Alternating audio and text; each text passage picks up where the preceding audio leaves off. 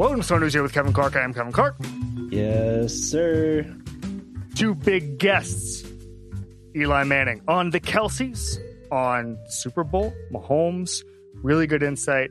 I loved it. He's been on now three times. He brings it every single time. Legitimately one of the funniest people in media from a player perspective. I love him. And then Danny Kelly joins to talk Senior Bowl, where he is, early Super Bowl preview, and this is why we had him on dad movies.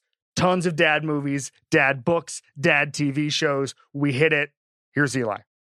This episode is brought to you by Jiffy Lube. Cars can be a big investment, so it's important to take care of them. I once got a car that I started out with 25,000 miles on. I got it to over 200,000 miles because I took care of it. You know how you take care of a car? You take care of the maintenance, the oil, brakes, all that stuff. And if you don't, you can have a car just completely fall apart. When your car needs maintenance, head to Jiffy Lube. They provide automotive excellence at speed. Get your oil change, brakes checked, tons of other multi care services. It's all done by expertly trained technicians who actually care about taking care of you and your car. Jiffy Lube, car more. To find coupons and start an instant online estimate, visit jiffylube.com. There's no better feeling than a personal win, and the State Farm Personal Price Plan can help you do just that. Talk to a State Farm agent today to learn how you can bundle and save with the Personal Price Plan. Like a good neighbor, State Farm is there. Prices are based on rating plans that vary by state. Coverage options are selected by the customer. Availability, amount of discounts and savings, and eligibility vary by state.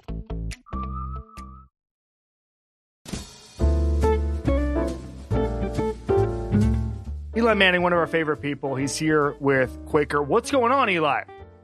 Hey, how are you doing? Excited to be on. Thanks for having me. Uh, I am so excited. There's a lot to get to. Um, I want to start here. You're going to get asked ad nauseum about playing in the NFL with a brother on another team because of the Kelce brothers. Um, and I want to start here. You played against Peyton three times in the regular season. Was there any gamesmanship heading into it? There any head games? Did he start those head games in the off season? Like, what was it like to know you were going against your brother when he knew you, you knew him? You could, in theory, pass things along to the defense. What was that like, Eli? Well, you had to watch out. I remember, you know, the off season, uh, Peyton was up in New York doing something, and and uh, we kind of got together, had a couple of my teammates, and we are all hanging out, and I kind of see Peyton over there talking with Dave Diehl or left tackle, and I'm like, oh, what, what's going on here? And, and Dave, like Peyton's kind of ask, asking about our protection rules and and different things, like how we gonna pick up a, a Mike Sam blitz. And Dave's like, tell him, I'm like, Dave, don't tell it. Like he he is a sponge. Like anything you say, he's remembering. He will use it to his advantage. Like this is you got to be careful. Like there's no talking. Don't no no talking football with him those years that we that we play against each other. So it'll you know it, it uh, it'll be such a cool moment uh, with the Kelce brothers. And I remember like the moment for me that was still sticks out is just sitting there, national anthem playing and looking across and you see your big brother and kind of sharing that moment that you're there. Imagine doing that on a Super Bowl and during a Super Bowl is going to be pretty special for those guys. How did you deal with the parents? Did you tell them anything um, and just say, hey, we, we you know we want you to root for both of us. We want you to don't want you to root at all. Don't wear gear. Like, how do you manage uh, parents in that spot? I think let let them figure out. You know, figure yeah. that out. I think the parents, you know, the fact that bo- you know both Peyton and I played offense, both these of course. two guys play on offense. You you just root for a very high scoring yes. offensive game where it's back and forth and you know that for your you know for your kids just to make the plays when they're given the opportunities and um, you know, I think it, it will be a little bit different. You know, when Peyton and I played for the most part, it was early in the season. Yeah. Where, you know, there's still a game the next week and you still have a chance to make playoffs and you're still like, it's not the end of the world and it's not the last game of the season. I mean, this is a Super Bowl. I think it'd be hard to truly, you know, be so excited for your one kid because they win the championship and win a Super Bowl, yet your other kid is just like miserable having, you know, lost the Super Bowl is not easy when I was I was in the tunnel after the Harbaugh Super Bowl, and the one thing I noticed was the parents went straight to the losing locker room. Yeah. You know, because it, and it was interesting to me because it's like obviously the winner is getting, you know, the Ravens are all celebrating and all that stuff, and the parents and the family and Tom Crean straight to the Niners locker room because that's where they needed to be. Yeah, and obviously you you feel for the the for your your kids when they go through tough yeah. times and tough moments more than you want to celebrate them for yeah. for their accomplishments. So that make, that makes a lot of sense. Let's put you in the town square of every NFL city. Is Philly the place you would get booed the most? Is it is it Boston? Is it Dallas? I mean, what where where are we on that, Eli? I think it's uh yeah, I, I, think it's probably a mix between uh, Philly and, and Boston. I don't think either one likes me likes me too much. Uh, it was funny, uh, you know, years ago I was kind of on, the field pregame for Walter Payton Man of the Year. I just I had won the award, and uh, the year before, so I was kind of the last one to be called. They're recognizing everyone who had won, and that year it was uh, the Eagles playing the Patriots in the Super Bowl. And like, so they cheered like every single person, you know, that gets called out, they just cheer because that matter. I'm the last one. And it was just like double booing from both sides. I'm like, this is like a charity. Like you're doing good in the community. I'm getting booed for for both these teams. So, you know, I think it's pretty, uh, pretty funny. I feel like with, with the Eagles, it's kind of like a, a fun loving yeah. uh, hatred and, and everything going on and was able, you know, went to the game, uh, the playoff yep. game the other week, and definitely, you know, brought my 11 year old daughter. She definitely saw some new hand signals and new, has a few new vocabulary words uh, to her arsenal. But uh, you know, but so, and I think the Patriots obviously, you know, won a couple of Super Bowls against their team and beat them, but they have they had six other ones. They got plenty of Super Bowls. I think they're they're over it. They're fine. Yeah, they, are going to make it. They, they, they had some good times. Um, when you watch Patrick Mahomes, is there something that in his play that you think we don't talk about enough? I mean, obviously, it's it's pretty hard to say anything is overlooked in this in this media environment and the way that he's been discussed and the way he's been at the highest level. But for someone like me, where I never played the position, I don't understand it. When you watch him, you think what? I just think you know this his ability to to make some of these throws when he's off balance, his feet aren't set, he's he's running one way, he's throwing the other way and it just doesn't get him in trouble. He doesn't turn the ball over. I mean, these are like I look at that throw. I'm like, oh, it's gonna be a risky throw. It's like completion, like perfect pass. And I thought with the injury that would slow down and he would miss like he'd still try to do some of those, but he would miss it, and that might lead to some turnovers or some bad throws. But every time he had like one of those crazy off balance throws, like he made it during the game. The, the, throws he missed were actually what I call the easier throws, where was a clean pocket, mm-hmm. like he's stepping into it, and you're and he misses some, and you're like, well, that's what what happened there. That's like not like him. You never see him just missing a guy, but I guess he had time to think about it, or you think about how you're on that step. When you're just on the run, he's just being an athlete. You're not, you know, thinking about that ankle. He was able to make all those throws still. Early prediction for this game?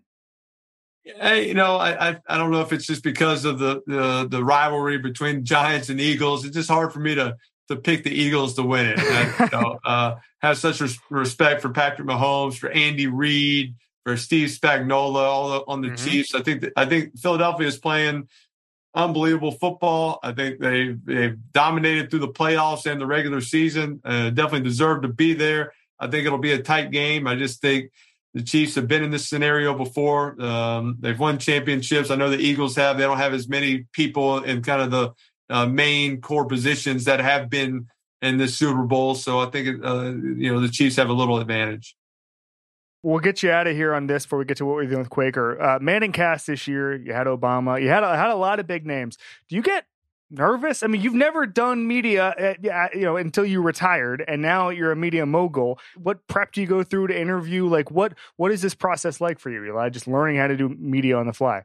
yeah, no, I, I don't get nervous. It was definitely a little bit different. I've I've uh, answered a lot of questions dealing in yes. New York and doing interviews. I'm much better at answering the questions than asking the question and, and by coming up with a good question. And so, do, you know, try to do a lot of prep in that and just you know, making sure I understand, you know, some good questions and stuff that will, can lead to funny answers or, or, answers that aren't too long because I don't want to ask. And all of a sudden there, you know, there's, there's exciting plays going on and some guy's giving a long, you know, boring answer yeah. to something. So just try to you know, uh, find out all that and, and have a game plan for that, yet still watch the football game and be able to analyze what's going on. So there, there was a lot going on. I think the fact that there is a football game to kind of distract the fans uh, makes me, you know, you know, gives me some, give, gives me a little help.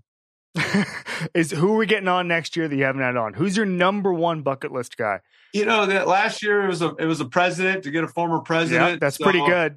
I think I think we can stay in that mold. I think there's some more some more former presidents that would be good, but also Sure. I'm a huge I'm a huge Seinfeld fan. So Oh having no. uh, you know Jerry Seinfeld or, Da- Yes. or Larry David would, would be pretty awesome as well. Larry David's a Jets fan, I believe. There you go. If the Jets So- make it to a Monday night game, and you know we might have our guy. Larry David. All right, we're, I'm looking at the camera right now. Larry David, 2023 ManningCast. We have to make it happen. We have Let's to make it happen. Let's go. Let's get you out of here. What are you doing with Quaker? Yeah, so I'm excited to partner with Quaker and to uh, invite fans to share how they pre-grain before the big game for a chance to attend next year's Super Bowl in Las Vegas. So to enter the contest, fans can go over to TikTok and follow at Quaker, and they can upload their own pre-grain video sharing how they prepare with Quaker oats. And so you can upload uh, starting today, ending February 12th, which is Super Bowl Sunday and uh, use the caption hashtag Quaker pre-grain hashtag entry. So make a fun video with Quaker Oats, post it up, and you got a chance to go to the Super Bowl next year. Are you on TikTok, Eli? I am not on TikTok, but I have shot a lot of videos for TikTok, but I'm not, you know, following and keeping up with everything. I know what's going on. My, you know, my kids keep me updated on on things that are happening, but uh, it was fun shooting some of these uh, kind of fun videos uh, for Quaker on TikTok that have uh, that my kids are enjoying. My colleague Lindsay Jones, we just recorded. She was telling me that Joe Burrow is the king of TikTok. Like he's not on it, but like all the videos, all the NFL videos, it's just Joe Burrow looking cool in the tunnel, all that stuff. Like that's a that's a pretty good corner to have. I know it is. That's that's the goal is to like be the king of something that you're not even using and don't even know anything about it.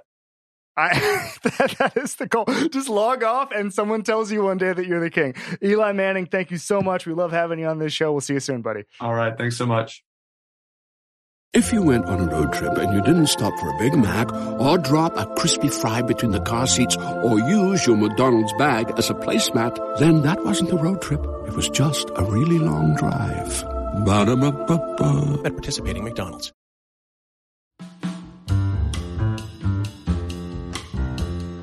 All right, Danny Kelly's here. We're doing football. He's in Mobile, Alabama. What's going on in Mobile? Senior Bowl time, baby. It's the official start of the draft season, I think. And so, uh, yeah, just down here checking out some of the best seniors in the in the class. Official start of the draft season is when I see a guy playing on the SEC network on a Tuesday. Happens every year and text you and Solak to get him on your radar. You don't listen to me, and then he's the steal of the draft. It's only happened. We're in the double digits now. Every year, every year. Every Who was year. yours last Um, year? I can't even. I'm trying to remember. Avonte Taylor, Yeah, I dog. like him. Alontae Taylor, right? He's got that dog Alontae in him. Yeah. I confused him with Avonte Maddox, um, who was also a, a draft crush of mine. All right, listen, uh, I love Mobile. It's one of my favorite places. Um, do you got a? Do you have a bar? I mean, Veets is the place that everybody goes. Yeah. There's a place. Uh, shoot, what's the name of it? Uh, Dumbwaiter. There's a restaurant that I went to last time I was here. I haven't actually been here for the last couple of years because of the pandemic, but Dumbwaiter, good restaurant, good steaks. My my advice to younger journalists who go to the combine, to go to the Senior Bowl, don't actually drink. The drinking is for the like the GMs and stuff. Well, no, you got to have some stamina here. And the, Yeah, the, yeah. The, the mistake I always see is 25 year old beat reporters and they're maxing out because they see X. I'm not going to name any names. They see X, Y, and Z drinking at the bar and they're saying, oh, I should do that to fit in. No, you should be nursing an Amstel Light. You should, I should look at your Amstel Light and I should see a quarter drunk by 3 a.m. That's how I you know. have stamina. Because you gotta, you get, then you go up to the gym and you're like, hey man, what's what's going on? Let me, you know, let's connect. Let's link and build at 3 a.m. And then that's how you build relationships. Yeah. I like that. Also, getting up early is easier when you're not getting completely wasted at night. Uh, we had to pick up our credentials by eight o'clock today, so that was uh, Yeah, because they have a scout mindset. They have a scout's So mindset. They're we're on the grinding. grind right now. Yeah, They are exactly. grinding. Um, all right, I love the Senior Bowl. I love Mobile. I spent a lot of time there. Uh, I'm not there uh, in Yeah. part So you because say. I had I, well, I'm in a basement of my house. Uh, this is we're gonna do we're gonna do football here, but I want to do some dad stuff.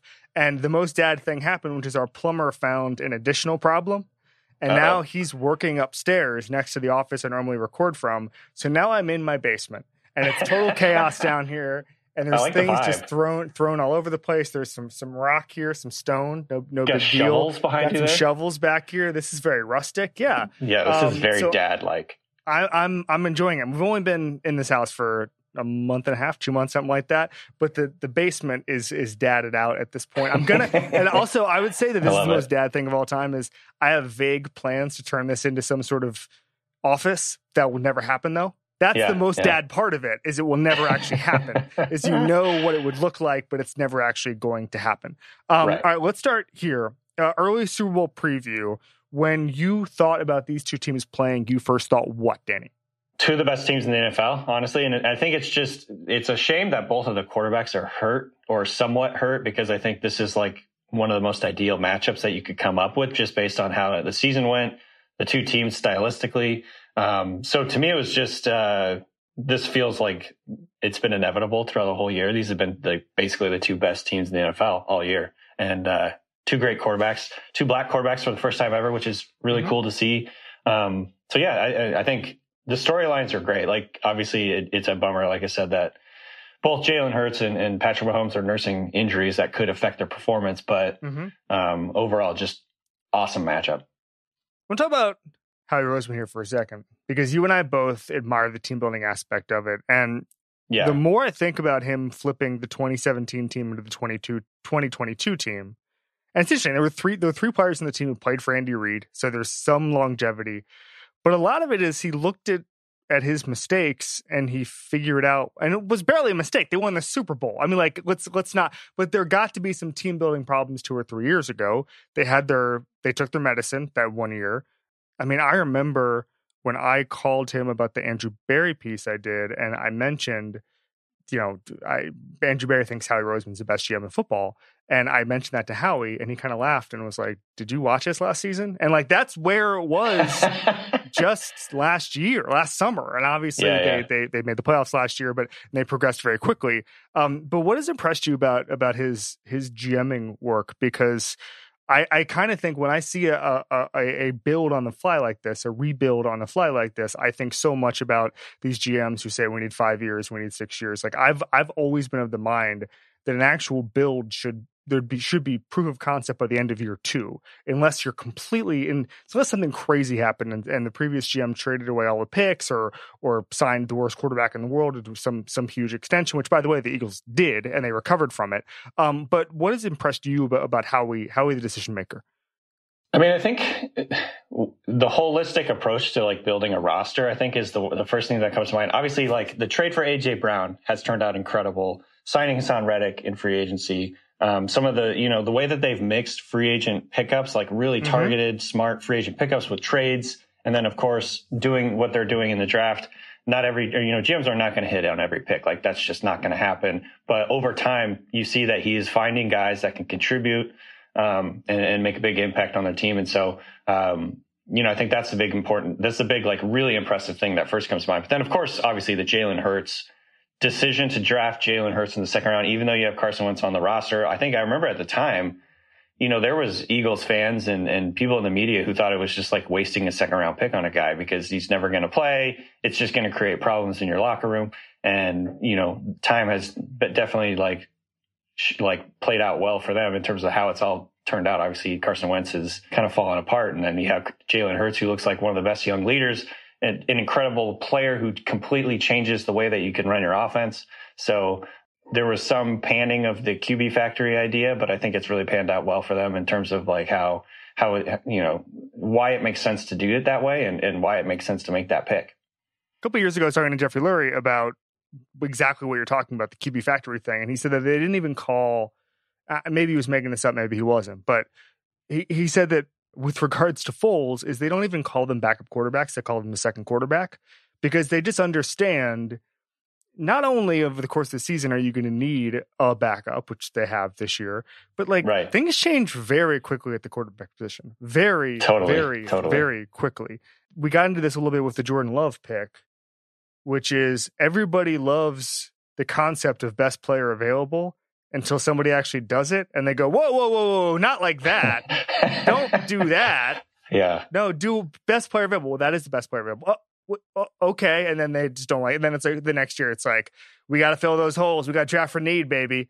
Um, Yeah. So I just think that when GMs are actual value hunters, uh, people don't like it. I'll, I'll just I'll just say that.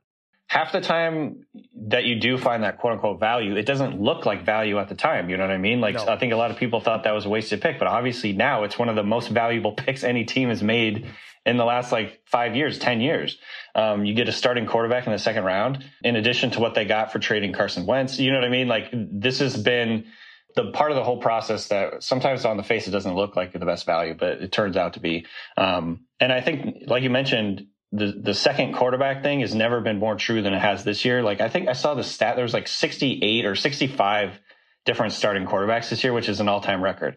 There was like, you know, the the freaking 49ers were on their fifth, fourth quarterback by the time the game ended the other week. So, um, you know, b- backup quarterbacks, I don't think it's going to be like that every year. It's just a little bit of variance this year, but like backup quarterbacks are very important. Um, especially, you know, in an era where if a guy hits his head on the ground during a game and goes into the Mhm. concussion protocol, you're going to need a guy that come in and play. And so the paradigm has shifted in the NFL on, you know, in terms of like how many quarterbacks you should have available, how many quarterbacks you, you're having ready to go. Um, because like that can, that, that is completely just changes the way that you have to like manage the game, especially at the quarterback position. So, you know, I, I think he was ahead of the game on that. That's not necessarily why he picked Hurts, but like now having that, that depth at quarterback is so key. Yeah, but understanding that is why you pick Hurts. Understanding that, like the philosophy, which is that you always need to be taking care of the quarterback position. Like I Yeah. remember, I mean, you think about college and how many programs now. The portal has changed everything, but how many programs? I remember I, I had a roommate who was a Georgia fan, and he was like, you know, Mark Richt takes a quarterback every single year, and I'd always be like, whoa, because I'm from Florida, where it's like, ah, we'll just find some guy, we'll just find, we'll make the tight end a quarterback, it's fine. Um, and so I, it, it- it's knowing about the quarterback position, and I would say that everybody who works for Howie, and I would also say that Bill Polian has tried to understand this as well. It's just like uh, the quarterback position needs to be settled all the time, and you need to be thinking about it all the time, and you can't get complacent. You can't get complacent. Um, and really, only the the Bills and the Chiefs and the Bengals can. But even they need insurance policies. Chad Henne comes in and runs sprint right option once a year, Right. and it's the biggest Right. biggest play in the biggest play of the season. So Yeah, exactly. um, it, it's it's it's a, good team building lesson, I would say. you know, one of the most famous and, and funny quotes that I know that you've quoted before is like the Peyton Manning coach. I can't remember who said it. It was basically, we don't It was, practice uh, fucked. Tom Moore. Yeah. And, and I unearthed I- it. So I, I I'm gonna say that You I- unearthed it and then it was classic. repeated- it was this repeated this is on The absolute, Ringer this is about absolute 75 times. classic, classic Kevin Clark. is I just said I unearthed it when I am not the person that he said it to. I just read it in a book. Let me back up here. It was in a Ron Jaworski book. Oh, And yeah, a couple okay. of and and so like 2013, 2014, a couple people on Twitter had had mentioned it and then I put it in a column like 2019, 2018 something like that. Around then it was actually around the Derek Carr injury because I don't know if you remember this. Jack Del Rio, so they put in Connor Cook and then they asked Jack Del Rio a couple months later like what'd you learn about this season? And he said don't lose your starting quarterback. And I actually kind of went nuts. I'm like, what kind of leader of men is this? And we found out about Jack Del Rio a couple within a few Right. years about what kind of leader he was or, or wasn't. But um, I I just found that to be so defeatist and terrible. That whole thing. But anyway, the Tom Moore quote it was that Ron Jaworski and Jon Gruden uh, were at a practice and they were giving all the team reps to Peyton Manning, and somebody Right, said, right. said either Gruden or Jaws said to to to Tom Moore, "Why don't you why don't you give any reps to I guess it was Jim Sorgi and Tom Moore said because back, if we play the backup quarterback we're fucked and we don't practice fucked. So- uh, but I think what I, what I was going to say to that is essentially teams do practice fucked now. You know what I mean? And they prepare to it. They prepare for it because losing your quarterback, um, you know, and no longer, at least for sections of the season, not necessarily the whole season. You know, teams can get by now. I think that it's changed like the way that teams run offense. I mean, if you're running the Peyton Manning offense and you try to go to backup, that's maybe a little bit different. But like the way that teams have simplified some things for their quarterbacks, the way that teams have implemented like the run game, quarterback run game into things, like you can survive now a little bit more, I think, than you used to be able to with a backup quarterback. And that, that paradigm has shifted, I think. And, um, I want to say something like 11 starting quarterbacks like made it all the way through the season this year. Like it was just so, so many injuries and in such like weird circumstances that again, teams do have to practice fucked now. Having said that, the Eagles started on Sunday with the same 22 they started on week Yeah. one. So well, I mean, go. they did. They well, but that's true. But they also did survive a couple of games without Jalen Hurts. Of course, So, I, there was a journey. It was a journey, but I'm just saying they're getting they're, they're healthy at the right time, and they're getting Absolutely. Patrick Mahomes who is at least somewhat hobbled. I mean, he looks. Yeah, he looks better, but it's high ankle sprains are not to be trifled with. I saw Jim Nagy, uh, the, the head of the Senior Bowl today, say this is the first time they don't have a first round quarterback in Mobile. Yeah. Um, Stetson Bennett also said no in order to hang out in Go Dallas. Get, go go hang out and get rested for. a 26 year old. He's just a kid. He's just a kid. He's just a kid. I saw someone- young. Yeah. I saw someone. I think it was. Uh, I think it was Emory Hunt. Just be like, do you know how inebriated do you have to be? to get Dallas. arrested for that. Like, yeah. I don't know. It's been a while since I've It's like walked around. more than when he was on Good Morning America or whatever the famous interview was. Yeah. It- was yes, he that more was drunk Good than Morning? Yeah. America. I think he might have been. Um, yeah. It's been a while since I've wandered the streets at, at two and three in the morning. So I, as I said, except for Mobile. Um, Yeah. But again, in Mobile, I'm not. I'm, I'm fine. But it's been like cops. You know, they look the other way in bar districts. You'd think. Yeah. You would think. I've seen it. I've seen it. Um, but not with Stetson. Not with Big Stets. Um, so take me through who were the best players at the Senior Bowl. What should we be watching? Yeah, like you said, the quarterback I think class is you know it's mostly mid rounders. There's there's a couple of guys that probably could move up to maybe like a day two pick, depending on how the league sees Max Duggan from TCU. Max Duggan. I was going to say Max Duggan, but I really want. I'll say something really quickly. I saw in the press conference today that they kept asking Max Duggan about the disaster of a national championship game. Yeah, he handled it well. I I, think- was there. I, I I I saw some of the quotes. I think that we need to reshape that conversation. He got to the national championship game. He got his Right. ass kicked there, but everybody, like ninety five programs, would get their ass handed to them by that Yeah. Georgia team. And no like- one expected this team to get there Yeah. either. You know, So we don't have to like act like they made some huge, like, completely like program failure, ruining yeah. disaster. like this is this is awful. Was, Yeah. I, I think it's really weird the conversation coming out of TCU because they got their ass kicked. I mean, someone it, we when he went up to the podium out, and Heifetz and I were like, "Who's going to ask him about like how how long were you were you uh, like pissing up blood? Like how how long Yeah. did the bruises? Like it's like these some of these questions are just Did so Heifetz ask? brutal. Did no, ask? he didn't. No, I don't think so. Um, but yeah, he handled it well. Um, but there's like obviously with um, Hendon Hooker is not practicing. He's going to be here to like you know take part in the week. But he's Yeah. I think got a chance to be the first quarterback taken um, of this group Of the There's group. an Yeah, I, was, I was like, wait a second. Of wait this group of this group. He, he, I think he could be a second rounder. Um, there's this guy uh, Tyson Bagent from Shepherd who I'm very interested to watch. Like his tape, hard to come by. I, I've seen him a couple games, but um, he has 158 career passing touchdowns at the at D2 level. Um, his dad is a former champion arm wrestler, so that's really fun. Um, and so he he's going to be an interesting one to watch. I, I don't know a ton about him, um, but yeah, I think he, he's going to be the, the guy to kind of like keep an eye on this year. Other than that, you know, there, I, I was looking at my big board. O'Cyrus Torrence, guard from Florida. I think he's going to be a potential first rounder. Um, Luke Musgrave, tight end out of Oregon State, is is getting some hype now. Apparently, he could run like the high four fours. He's six six. He's kind of like a Mike Gesicki guy who can block a little bit more. Um, and then defensive lineman Ke- Keion White from Georgia Tech, I think, has a chance to go in the first round. He's he's probably going to get a lot of buzz this week and, and move up a lot of draft boards. He's like six six, you know, two eighty something. He can rush off the edge. He can go on the inside. He's got kind of like the DeForest Buckner frame, and so he I think is going to be a really interesting one. So those those would be like the top. I, I think like potential first rounders in this group. I went to an arm wrestling contest when I was like nine years old. It was kind of an accident in Orlando at Disney. they didn't have an ESPN zone, much to my chagrin. They had like the ESPN Cafe, which was a scaled down version. And I went one time as I was as that's was my thing when I was nine. And uh, there was an arm wrestling championship going on, probably broadcast on ESPN. And then I remember vividly because it was before. So I guess yeah, it was right after the '96 Olympics. Um, Kurt Angle was there, but I don't know why. I don't know why he was like he won the gold medal, and everybody was like, "Hey, look, it's Kurt Angle," but he hadn't yet made his WWE debut. So I saw kind of in between era Kurt Angle just randomly standing at an arm wrestling competition.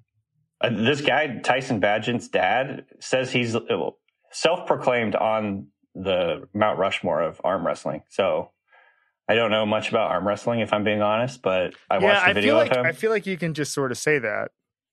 I was I gonna feel there's not a lot of fact checking in the arm wrestling community. exactly. Um, All right, let's do dad stuff. So, Yeah. how old is your little one? Are you comfortable saying your little one's name? Calvin, yeah, he's Okay, He's some three, people are di- three and a some people are different about privacy. No, whatever. no yeah, problem. um, Yeah. We're not going to show our face. We're not going to show Yeah. Teddy's face online. We're just going to show like little. We've got uh, so so a couple of teams uh, that I support sent Teddy gear, and I don't Oh, really know how to take the photo where his head is not in. We're gonna Just. We're put gonna the emoji, it. put the emoji over his face. I feel like that's tacky. feel like that's tacky. I mean, that's it is. You're right. Yeah, so we're gonna sort it But- out. We're gonna workshop it, and by better than by blurring it. March, I'm not gonna blur it. I'm just gonna Do have the him like do the blackout him. over the eyes. You know, like he's like in the special forces Like or something. Yeah, very cool. um, all right. So Teddy is three weeks. A lot of things to consider. Number one, parenting is not easy. Easier than I thought. Easier than I Oh, thought. is Easier than I thought. take. Yeah. I I thought there'd be more unexplained crying, but the baby just tells you what's wrong, and then you just see the ball and hit the ball. It's unbelievable. Yeah, but So, you're you're he- having he- success getting the baby to stop crying. Like Teddy, you can soothe Teddy. Yeah, Sometimes he- people don't. He's either hungry ability. or he's pooped himself, and I solved that problem, and he's fine. I thought there. I thought it was going to be a little more chaotic. oh, that's funny. Maybe Um, we we discussed this offline, and I you said to me correctly that if I was too flippant about how easy parenting is, I would get death threats. also, you're gonna jinx yourself. Like, do, don't don't get too comfortable because I would say the one thing you learn about parenthood is as soon as you think you have something figured out, then curveballs come, and then it's like hard. Like some weird stuff happens. You can't figure out what's going on with the baby. You know, he's he's crying for no reason. You're you're asking for it, pal. That's not actually what I want to get to. Uh, we want to do dad pieces of content. So you and I are aficionados of a very specific type of content, and I would say that we were into this before our child.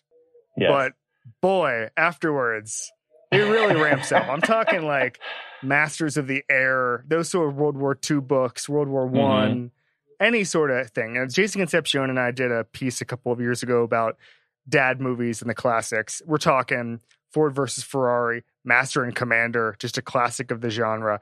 People kind of know it when they see it. So I wanted to get your top three um, dad pieces of content right now, recently, whatever. Um, and we can we can trade we can trade places. Go ahead. Number one. So this is one that we've talked about, but I wanted to bring it up. I'm not done yet. I'm like halfway through the first season, but Rogue Heroes.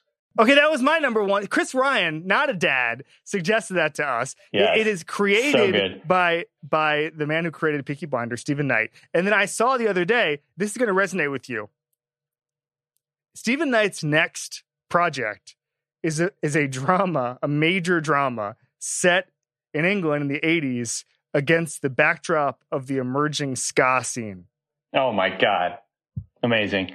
Yeah. that's Um, gonna be great. so- I even said to you, I, we were we were texting about Rogue Heroes, and I was like, it's basically like if Peaky Blinders Yes, was, was set in World War II. II, and I did not know it was the same guy that created both shows. And you were like, "Oh my god, it actually is Peaky Blinders." Uh, set in World War is- II with like I mean, you it's know same. North Africa It's the campaign, same general characters. right? They just, I mean, like they're based on They're real people, but like heroes, if you will. But if yeah. you if you were to just draw a line between the Peaky Blinders characters and the Rogue Heroes, so just so everybody knows, it's about a rambunctious, off the books battalion in northern Africa at the beginning of World War II. Winston Churchill is involved. Randolph Churchill is involved. Um, you know, va- it, it's the perfect mix of we're gonna just root this in history, but also tell you just an absolutely crazy story and make one guy clearly be Arthur Shelby from Peaky Blinders. exactly.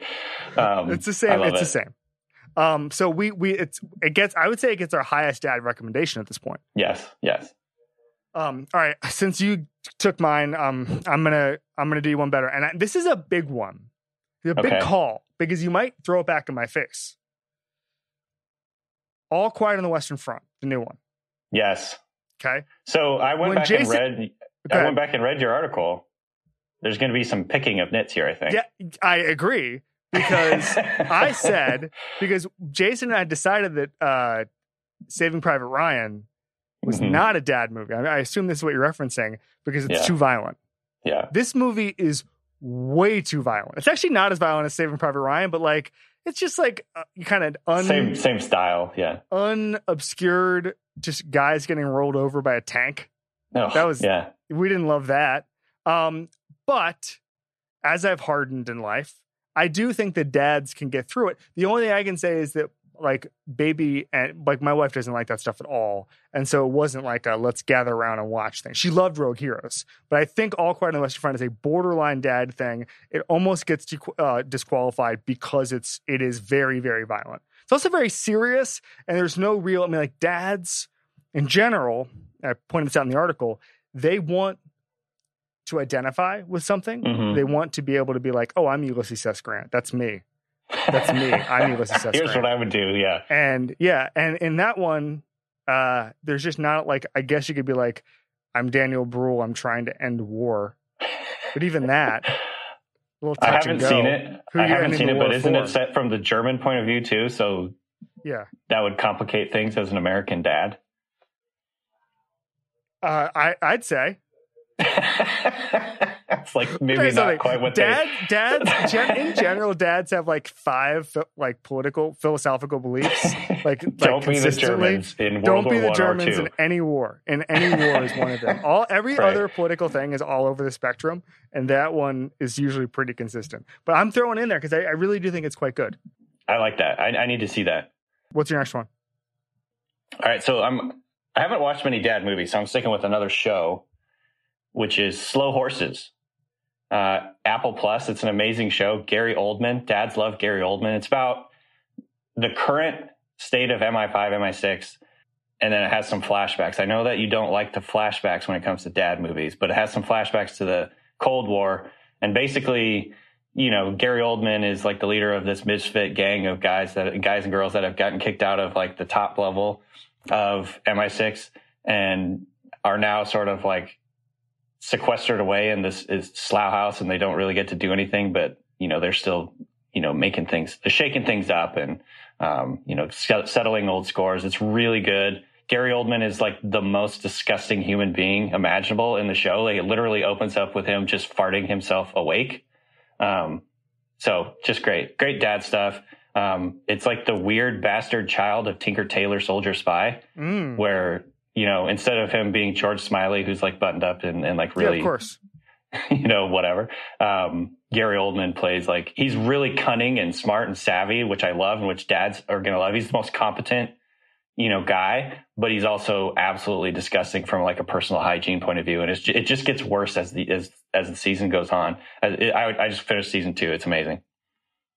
Okay. So the streaming stuff has made dad movies A more accessible, but B harder to find, harder to discuss. And point being, so I was on Apple TV the other day scrolling through because I'm just scrolling through. That's all I do now is I just scroll Yeah. through uh, in, in streaming services in between changing my child. And it's like Tom Hanks's Greyhound. I just forgot I saw it. You know, like I remember he's on a boat, and I'm like, did I see it? Something did I do with the imagine I saw it? yeah, War and then II. like another one like that. So I actually quite like this movie. Um, I don't recommend it as, as highly as the other ones, but like, uh, are you familiar with the Paramount Plus movie Devotion? Uh, I'm a, I've seen the preview for it. I've not watched the movie yet, though. Okay, so it's it's Glen Powell, um, it is Jonathan Majors, and they're Korean War pilots. And I really, Mhm. I, I've read a lot about the Korean War because David Halberstam wrote that that really incredible book, really great dad book. Um, again, no heroes in the Korean War, so Right. tough one. And no heroes really in David Halberstam books to begin with, unless it's the baseball ones, and even that's touch and Yeah. Um, but devotion, and so you find these movies, and you're just like, what is what is this? And you just have to use context clues. Like Glen Powell and Jonathan Majors are not going to do something like low budget. Um, I will say this, and I'm sure people maybe have discovered this before. The channels that come with Amazon Fire Stick and then my TV, my Samsung TV, have you have you familiarized yourself with these? Like this, the channels that you can subscribe through through Amazon. No, no, no, no, no, no. Like there's a live TV option that just gives Oh. you really cheap channels.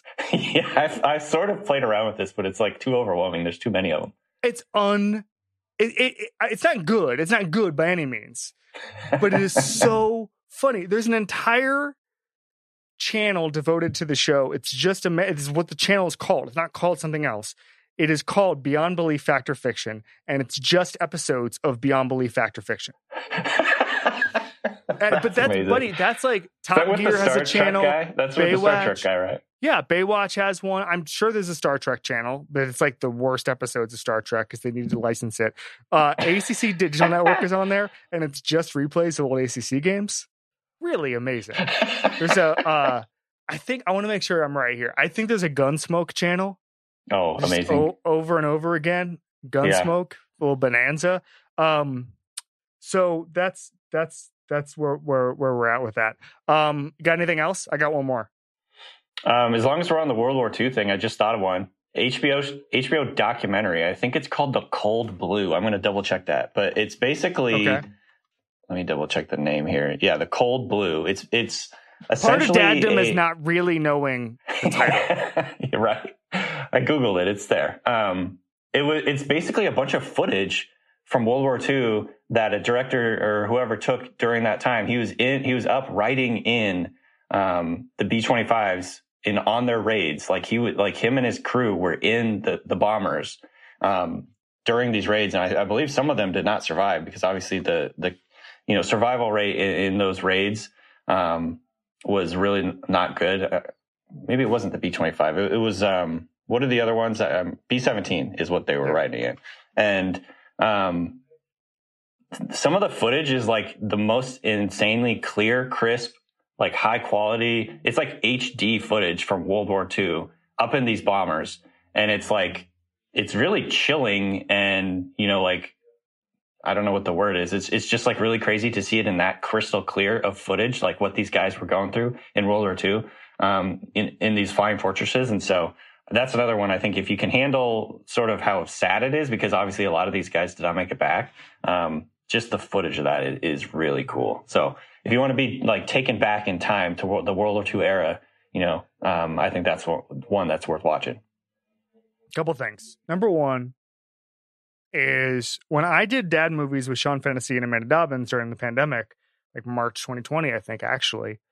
Um, they asked me what dad movie, what dad IP I'd like to see made in, and I mentioned that they're actually doing it, and it was the Elvis movie Oh yeah, is a borderline dad movie. And but it was actually there's a Peter Guralnick uh, book, uh, two part book by Elvis about Elvis that is unbelievably good. Um, it's the first one is about his rise. The second is about what what you could describe as his fall. hmm But there's a mini series coming, and I already mentioned the name earlier. Um, but it is the most dad thing of all time. It's Masters of the Air, which is an incredible book by Donald Oh, Miller yes. about the planes that you're describing and the Mhm. other planes. And they're putting on an Apple TV. The budget was $250 million, which is just outrageous. Wow, Um, wow. Some of the it actors stars- are it Wow. stars Austin Butler from Elvis. Oh yes. And This is uh, like there's a really good cast here. That this is gonna be interesting. Yeah, I know. I so is this know. set from the American side? Yes. Yeah, like And the British Okay, side. gotcha. and the okay. British side. Tom Hanks is your producer. Steven Spielberg is your producer. There we go. This is the sequel to Band of Brothers in the Pacific. Oh, that's cool. Okay. This Are is the this is the most dad thing. I'm gonna take I'm gonna take leave. I'm gonna take parental leave to watch this yeah. and outsource my baby to somebody Yeah. else. My neighbors can check them out. Um, all right. Last thing. Have you discovered the lullabies on Spotify that are just rock songs? no, I have not. That sounds amazing though. just I, my guess is if you like any sort of popular rock song or or pop song, you can just put lullaby and then the song in Yeah. to the Spotify search, and you can have a great time. You can have That a great, a great time. I was listening to the Pixies earlier today with Teddy, uh, just the lullaby version. Pearl Jam has a great one, and what you start to realize is like how good some of the like these songs are, just from a writing standpoint Yes. where it's just like Yes. um Emily actually my wife was was playing earlier today. She was playing uh Weezer and it was like my name is Jonas and say it ain't so and you're just like damn these songs are like Mozart, bro. yeah. Dude, Rivers Cuomo stuffs Mozart in a locker. I love Eddie that. Vedder just just absolutely posterized That's what you learn when I you listen to these things. So maybe Calvin will like it. Absolutely. I mean, he, we used to go on to Disney Plus, and they had like lullabies that they made into little like movie video things, and that was like how Yeah. we would get Calvin wound down for the evening and go to bed. The other thing I was going to mention, the piece of content I need to mention, and you probably don't need this because you're such a pro at, at soothing Teddy, and he doesn't cry more than he needs to. But if you have a baby out there that you cannot get to stop crying, or you just like want to calm them down when they are freaking out, the song "Misty Mountains." Yes. from the Hobbit soundtrack is like this magical tool that that gets a baby to like snap out of his his his or her you know crying rage and it worked like a charm with Calvin. I mentioned it on the um, on the fantasy pod a couple of times, and I've had so many people either email or tweet at me saying that it worked like magic with their baby. I wouldn't say it's hundred percent. Few people have said it didn't work, but the amount of people that said this song, this particular song, is like the cure for crying is pretty incredible. So I want to share that, get that out there. You should give it a try on Teddy. Um, it's basically like low guttural, like humming almost, and I think the babies like hear that, and it's like, whoa, this is good. What is this? And so, um, yeah, that's like for soothing a baby, it's amazing. Danny Kelly, Mobile awaits. Yeah, when I was driving from Los Angeles to St. Augustine during the pandemic, I stopped in Mobile and I was like, "Em, I'm gonna show," because it was right on the way, and the classic, the classic Los Angeles to St. Augustine, Florida drive we all know and love, totally. uh, Mobile right in there, and I was like, "Em, I'm gonna show you my haunts." They were all like social distance, so they were packed, and you couldn't get a table. It was Friday night, and it was a different time. You know, Alabama maybe had a different attitude towards COVID than Los Angeles Right. did, and so that we were that was the first time we'd kind of seen that because it was what June 2020, July 2020, something like that, and um, I ended up at the subway in Mobile eating yes, nobody else had there. a table. Nobody else had a table, so we just housed a meatball sub, and that was the last time I was in Mobile. Uh, I was gonna I was gonna bring up the fact that one time I was here in Mobile and Oh, you just showed this. up. You just Well, showed no- up to like like in the hotel lobby without telling me, and you're just like, oh hey, No, up? that I'm going to tell the story because it's actually significantly funnier than that, and you you you were significantly butchered funnier it. than that. oh okay which is that it was after the Saints Rams NFC Championship game, and I wasn't flying out till Tuesday for some reason. I think it was really expensive to fly out on Monday, and so I was like, I have a full day.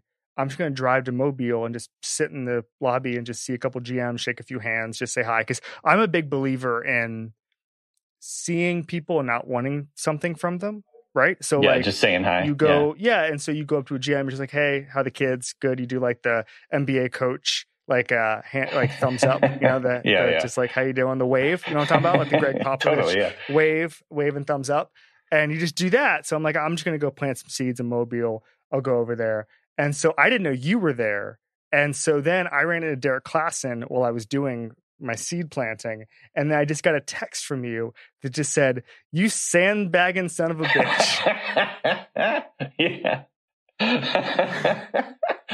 I know he told me that out. you were here, and I was like, "What the hell, man? Didn't even call me." Yeah. What a jerk. That's me, bro. I move. was I move in was fun. silence. I move in silence. like lasagna. Yeah. All right, brother. Get to Mobile. All right. We love All you. right, Thanks for good. coming on Sony's Day. How do you feel about you. Uh, following up Eli Manning? Oh, I mean, it fits perfectly.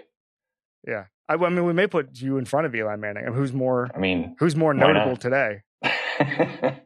that's amazing. Right. He's the other one. I, I heard you referencing a secret guest. I didn't know who it was going to be. Uh, it was you. Oh, okay. No, Cool. with, with guests who might cancel, I, know, I don't name them until they're in the seat. Yeah. Yeah. That's you never fair. know. You never know. Eli. All right. Love it. See you, buddy. See ya.